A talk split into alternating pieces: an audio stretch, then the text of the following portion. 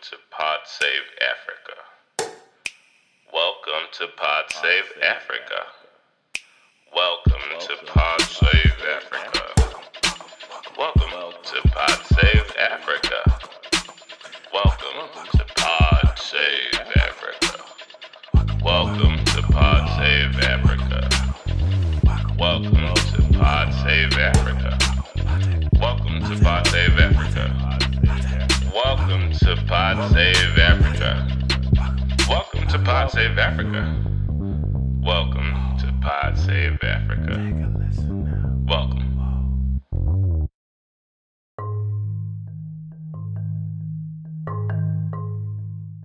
Hello, welcome back to Pod Save Africa. It's your host Akande and I'm here with my fellow co-host Lauren Kasala, and we're going to be discussing Chad. Chad. Chad. Chad. Chad. Chad. Chad. Chad. Not that guy you went to college with that always wore the word shirts, but we're talking about the country in West Africa, just north of Nigeria, and that's Lake, the popular and famous Chad. So we're going to be discussing Chad. I actually wonder, is name that Chad the country, or is the country Chad and the lake Chad named after Chad? Hmm. Mm. I think the country is named after the lake. That's usually the case. Okay, and was who was the after? I don't know. Okay, well, we're going to leave that up to our students at Africa as based in Margaret, and you guys can figure that out and let us know who named, who was the first child, who was the chicken, and who was it. We're going to dive into the country's current events and discuss it in a historical perspective of what the country has been through over the past couple of decades, pre and since its independence. Um, I think a good place to start though is probably to discuss kind of the 411 on, on where the country is at now and why we're even having this conversation in the first place. Right. Um, so if you are uh, an avid Save Africa listener, you probably already know some of these details, but the long-time presidents, you know, one of those president for lives, Idris Deby, um, recently passed away at the age of 68 years old after ruling for about 30 years. In fact, he had just recently won his sixth term on the 19th of April um, and then died a day later. So you might be wondering, how did he die? Um, well, the story is that he went to visit the Chadian soldiers who were fighting against a, um, a rebel group called FACT, F A C T, which stands for, and this is a good chance for me to use my French, Front pour la Tenance et la Concorde au Chad. So, uh, which in English translates to Front for Change and Concord in Chad. So, like I mentioned, he went to visit the Chadian soldiers, as he is often known to, and unfortunately, that led to his untimely death. Um, so, another detail you might be wondering about is how has this president managed to rule for 30 years? First of all, why are you even wondering that? This is the African country like, that should not even be, that's something to just accept. But what it was?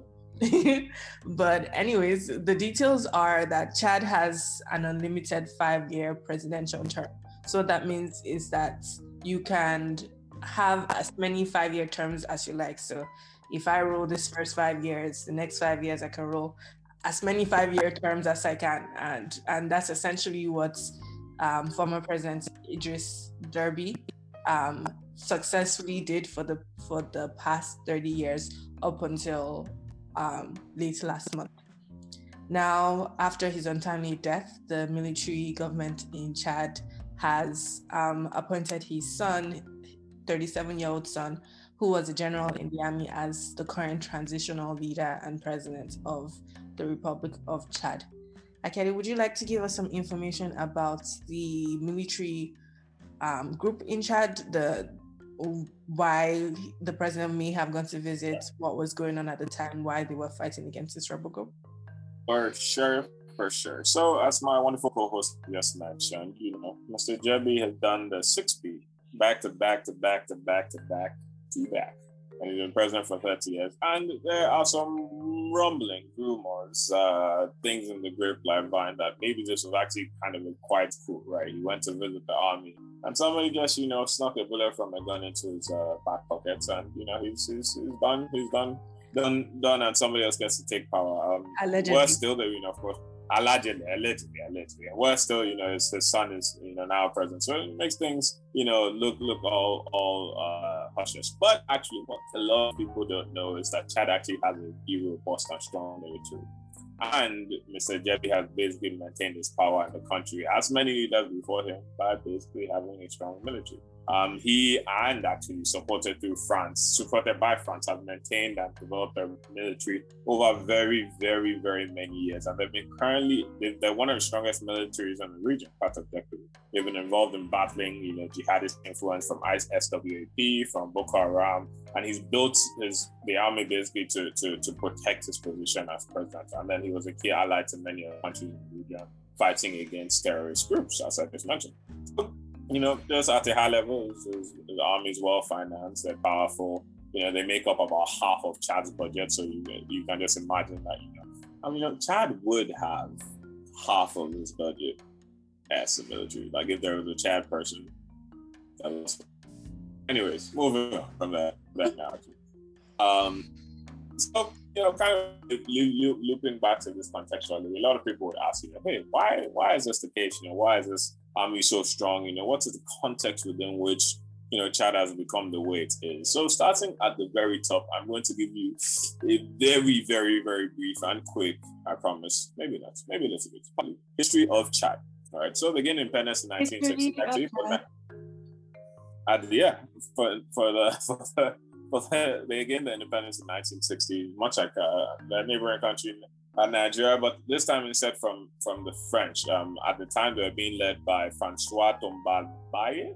Um, he was a teacher and union activist, um, and he led the country for a very long time. Um, the country, unfortunately, at the time, he was uh, uh, uh, uh, from the Christian south of the country, um, but during his presidency, uh, he somehow managed to uh, what's the word marginalize the Muslim Muslim north of the country, and it started, you know, a lot of uh, dissatisfaction with his rule, which eventually evolved into an insurgency that later became a civil war. And in 19 around 1969, actually in 1971, uh, there was an attempted coup against him. That attempted coup was tied to, you know, our best dead friend, Mohammed Gaddafi. Um, and, you know, of course, if somebody attempts to the time they funds funds an attempt to kill you, you know, you, are probably not gonna be friends with them. So he severed ties with uh, severed ties with Gaddafi at the time. Um, and then in 1975, and another coup happened, and he was killed, and his body was uh, uh, buried by army officers that, that that that took over. And notably, French forces did not intervene at all because this was a it was kind of a kind of a sort of public event. You know, the, the army kind of went after him and killed him in the capital and apparently buried his body. Um, and some people argue on, on, on no location, some people argue his body was buried elsewhere. Um, anyways, you know, right after that, you know, that's, you know, 1960s, late 1960s, 1970s.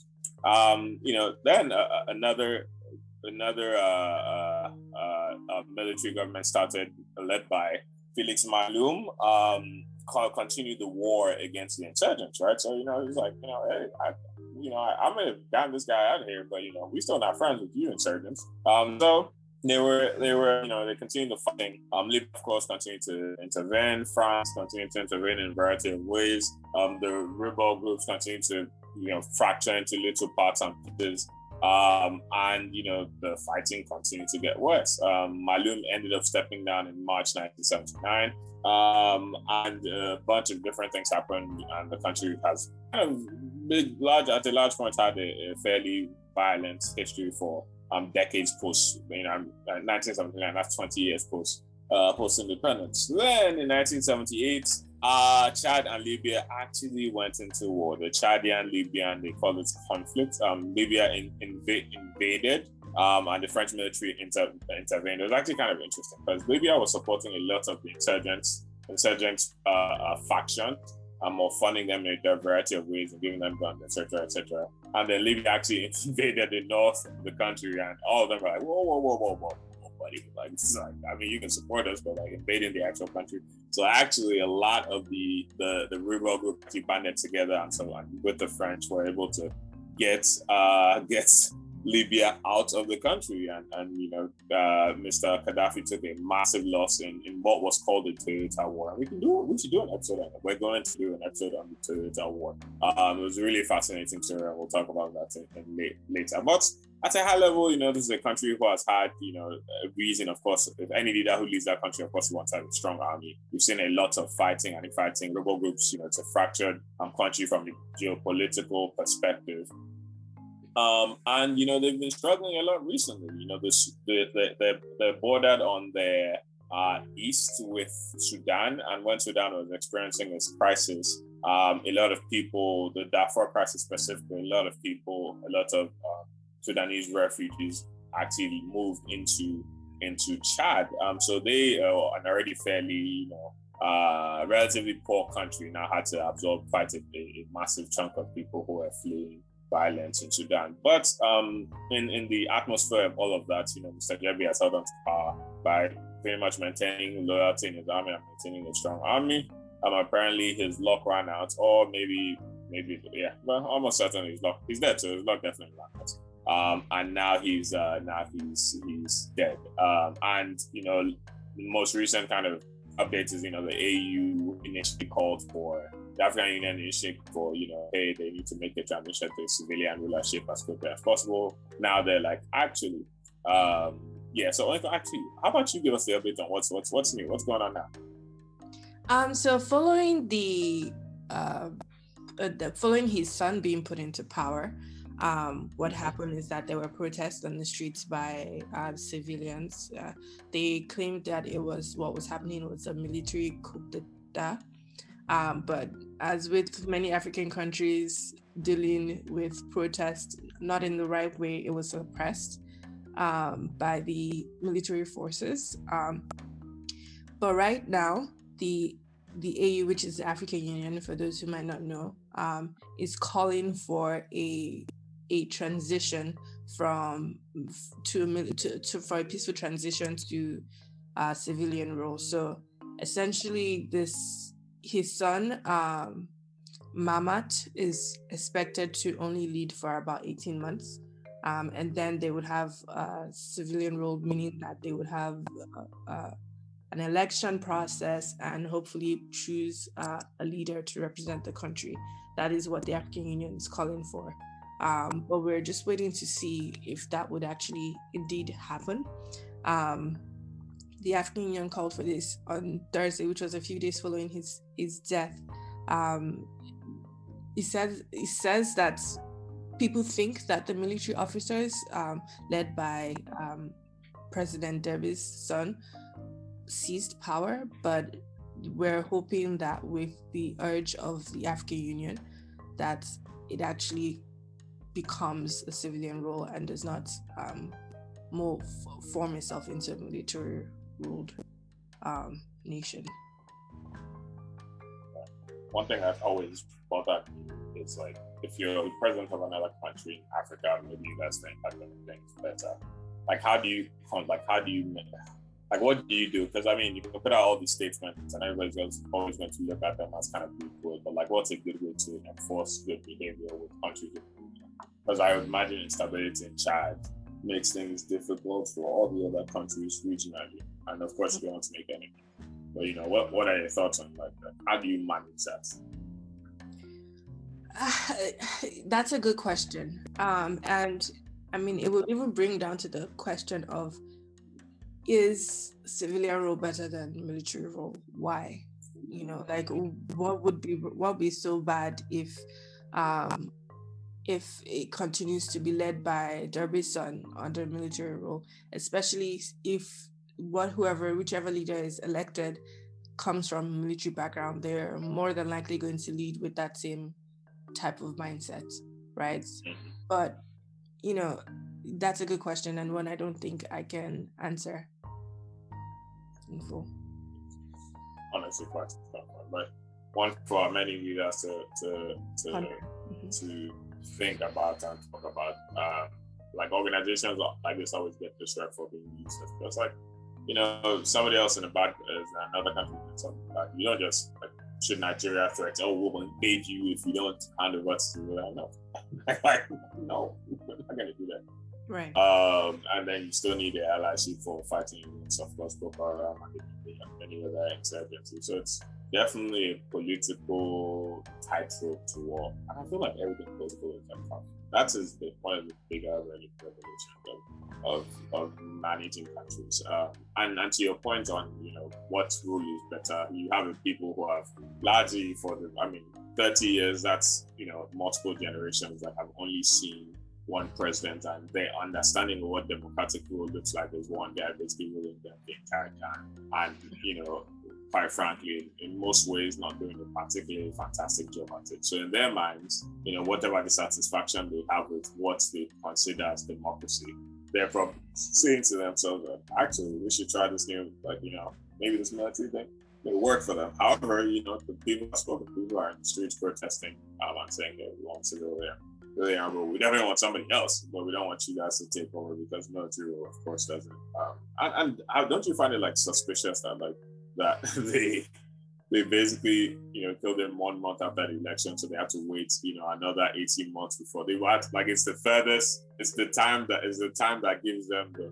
I didn't say they murdered him. Allegedly, he may have been murdered. basically, with 18, like the most time for you know the you know whoever may have orchestrated to entrench themselves as much. I'm not going to, you know, I hate to be speculative like this, but a lot of the intelligence we're receiving about this suggests that maybe, you know, that, that, there's something that may not be as as descriptive as it should be. Like, how does a president get to that? Like, this is my ride on a horse, force into battle at the front, like at the front lines. Like, it, it is such an exceptionally weird occurrence that, you know, if, if you're not paying attention to it, you probably should.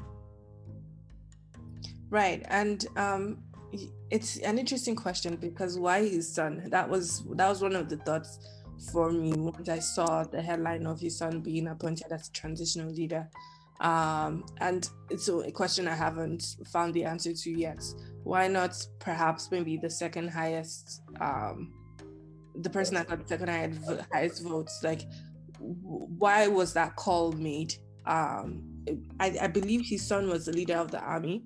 And so perhaps maybe that's one reason, but why is, and I, I don't quite have the answer to that.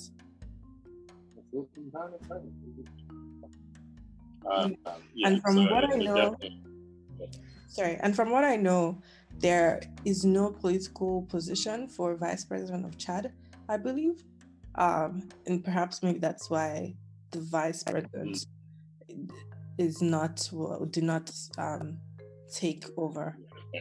yeah, yeah, It's I think we come with a lot of assumptions about like democracy and how advanced it is in very many countries. Of course, Chad is a very young country, and even more so when you consider like it spans that's like 20 years or more in a variety of civil conflicts in one way or another. Like, and then Libya invaded. like, you have to consider that to a great degree, like they are just now starting to focus on the democracy building parts of mm-hmm. it. And of course, it's driven primarily by international expectations or out, you know, expectations of what countries should look like. But to, like many countries don't have things as robust as like a well, you know, all succession order or well-defined succession order. Like even in advanced countries like the US, like there's so many things that each and every presidency exposes as, oh, actually, maybe we should make add laws to fix this or to cover for this. Um, so democracies are always evolving. So I give I give some credits to countries that are still working through it and understand that some of the issues that involve like not having a, a defined succession process. Um, I, give that you know I, am okay with that, or at least I, I understand why that might be the case. That's a better way to understand why that, that why that case. Yeah. So, I mean, what, what are your predictions for what what happens next in Chad? Um, my predictions are not optimistic. I'll be honest. I I can I can kind of see the current transitional leader not wanting to let go of the power, um, and there not being a smooth transition, if any. Um, I kind of see everybody losing like losing focus on Chad, not not paying any attention, and then in a couple of years we look back, I'm like, oh, they have military role and things are not going well. Haha. Um, Whoa. whoa, what happened there? Meanwhile, it was right under our noses from the start. Um, now, I, I don't have all the facts to back that up, but that's that's my current prediction. What's yours? Oh man. Um I think there will be a transition kind of not dissimilar to your points. There, there'll be a transition to a a, a, a civilian role, but ruled by people who are former military people. And in a couple of years, it will eventually become, you know, will eventually become civil, actual civilian people as the civilian power base starts to expand. Um, but hopefully, I mean, hopefully they can figure out cable. I mean, at the end of the day, you want capable people that can take the country forward and, and make it that route. Um, the military has overwhelming influence. I mean, in the country, as we've seen over and over again. But um, hopefully, things proceed in the right way. I'm optimistic. Of course, I'm always bullish on, on the African continent and the countries and communities within it. But um, I do also understand that some of these things take time. So that part of Africa that ends our our episode. Um, delivering and giving you an update, a synopsis of what's been going on in Chad over the past couple of months and what to look out for. Um, but please continue to you know do your own research, continue to pay attention. I think it's very important because, as Akedi mentioned during the call, typically what happens in one African country tends to affect not just its neighboring countries but the rest of the continent as well. Um, and this is this would be a good example of of that. So with that, we bid you farewell, and um, we we look forward to continue to delivering more content. Um, before we go, do we do have an announcement that I don't believe we've shared on the podcast itself, but recently we added quizzes to our website. So if you go to our website, saveafricapod.com, it gives you a chance to, you know, test your knowledge of the African continent, have some fun figuring out some details, you know, things like that. Um, we have quizzes like uh, on on like do you know which flag belongs to which African con- uh, country? We have quizzes on presidents, so um, some more fun facts about pr- uh, president presidents and um, country leaders from around the continent and we'll be updating it as, as often as we can. Currently have, I believe, three, three or four quizzes out, but the plan is to continue pumping it out um, and just creating that because one thing we like to do is, of course, to pass along knowledge and make sure that we are as informed as can be. So please check that out and let us know your thoughts. Please reach out to us through email podsaveafrica at gmail.com on any of our social media platforms as well, which we'll be including in the details for this podcast. And as always, please rate, review, like, subscribe, um, leave us any comments, and we will talk to you next time.